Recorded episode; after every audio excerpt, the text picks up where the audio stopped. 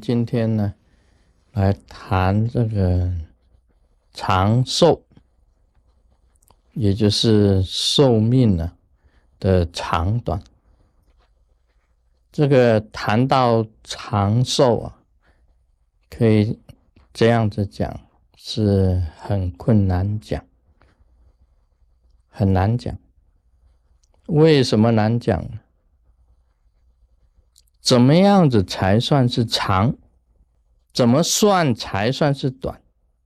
那现代人呢，就是以这个平均年龄来讲，啊，他只要超过六十岁，就算上寿了；再长一点，就算长寿。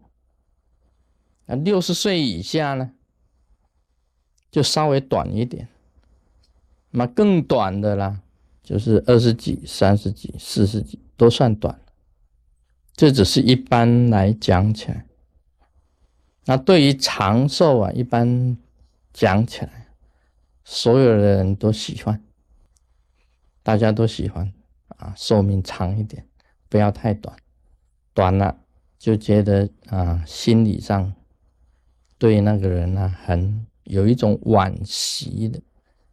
一种心理就产生出来，在佛法谈长寿，我们知道这个西藏那个仁波切佛佛喜欢祝祝你长寿，永不入涅盘，都喜欢这样子。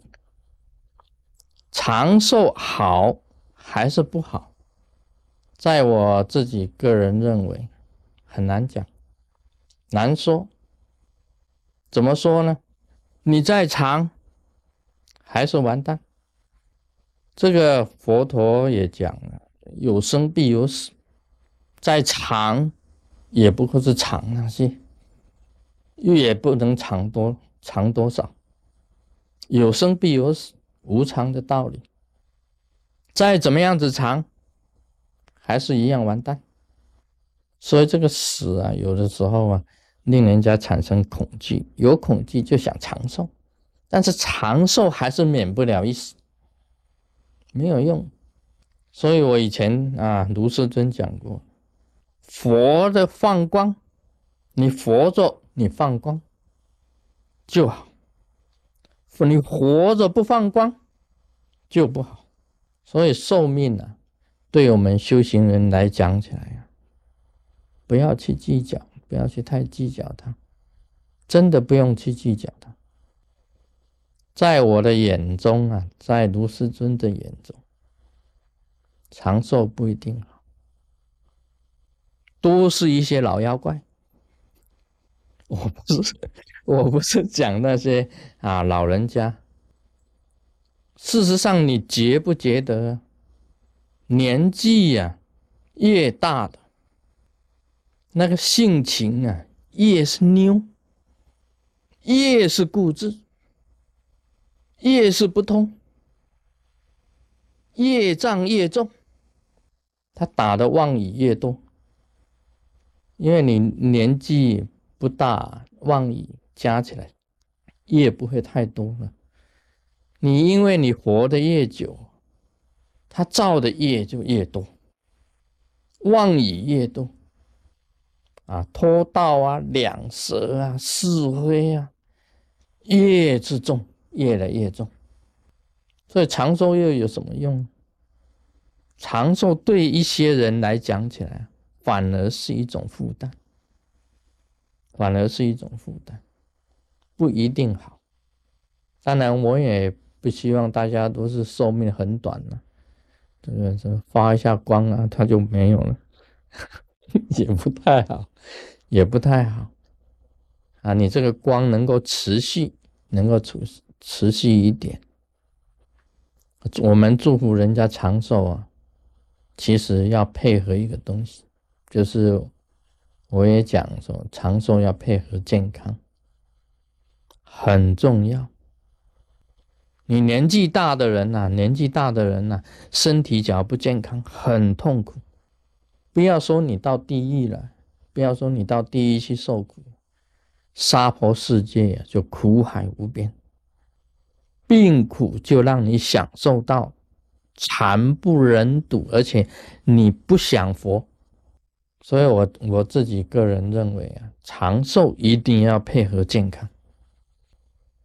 我有时候啊，看到那些寿命很长的老人，自己心理上也会产生一种自己警惕自己。虽然他是他是长寿，但是扶着拐杖，坐着轮椅，这个脸容憔悴啊，满脸病容。全身痛苦，令人也是感觉到一种悲悯啊，一种悲悯的心呢产生出来。这样子的长寿太苦，宁可这样子的长寿不要。所以长寿一定要跟健康啊在一起，一定要跟健康。所以我们祝福人家长寿啊，祝福你长寿，祝福他长寿加。健康，这个非常的重要。那么我们晓得，年纪大的人业障也大，所以呢，应该讲起来，在有生之年，我们一定要做功德。记得“功德”这两个字，本来是没有什么功德的，但是你去做了就好，你做了就。变成善的了，也就是说，你的恶业不造，反正你造善的光明面的这一种善业，也就是跟做福德、福德这个功德啊，你能够行善，你的面孔就不同。在颜了房里面呢，有提到这个功德线，功德线在你脸上啊，就产生一种功德的线。你的脸呢，是很慈祥的脸，慈祥的脸。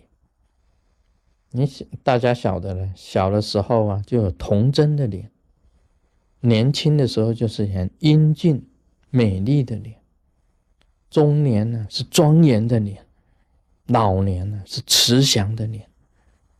这个是你自己有修行过来的那一种脸，才会加起来是这个样子的。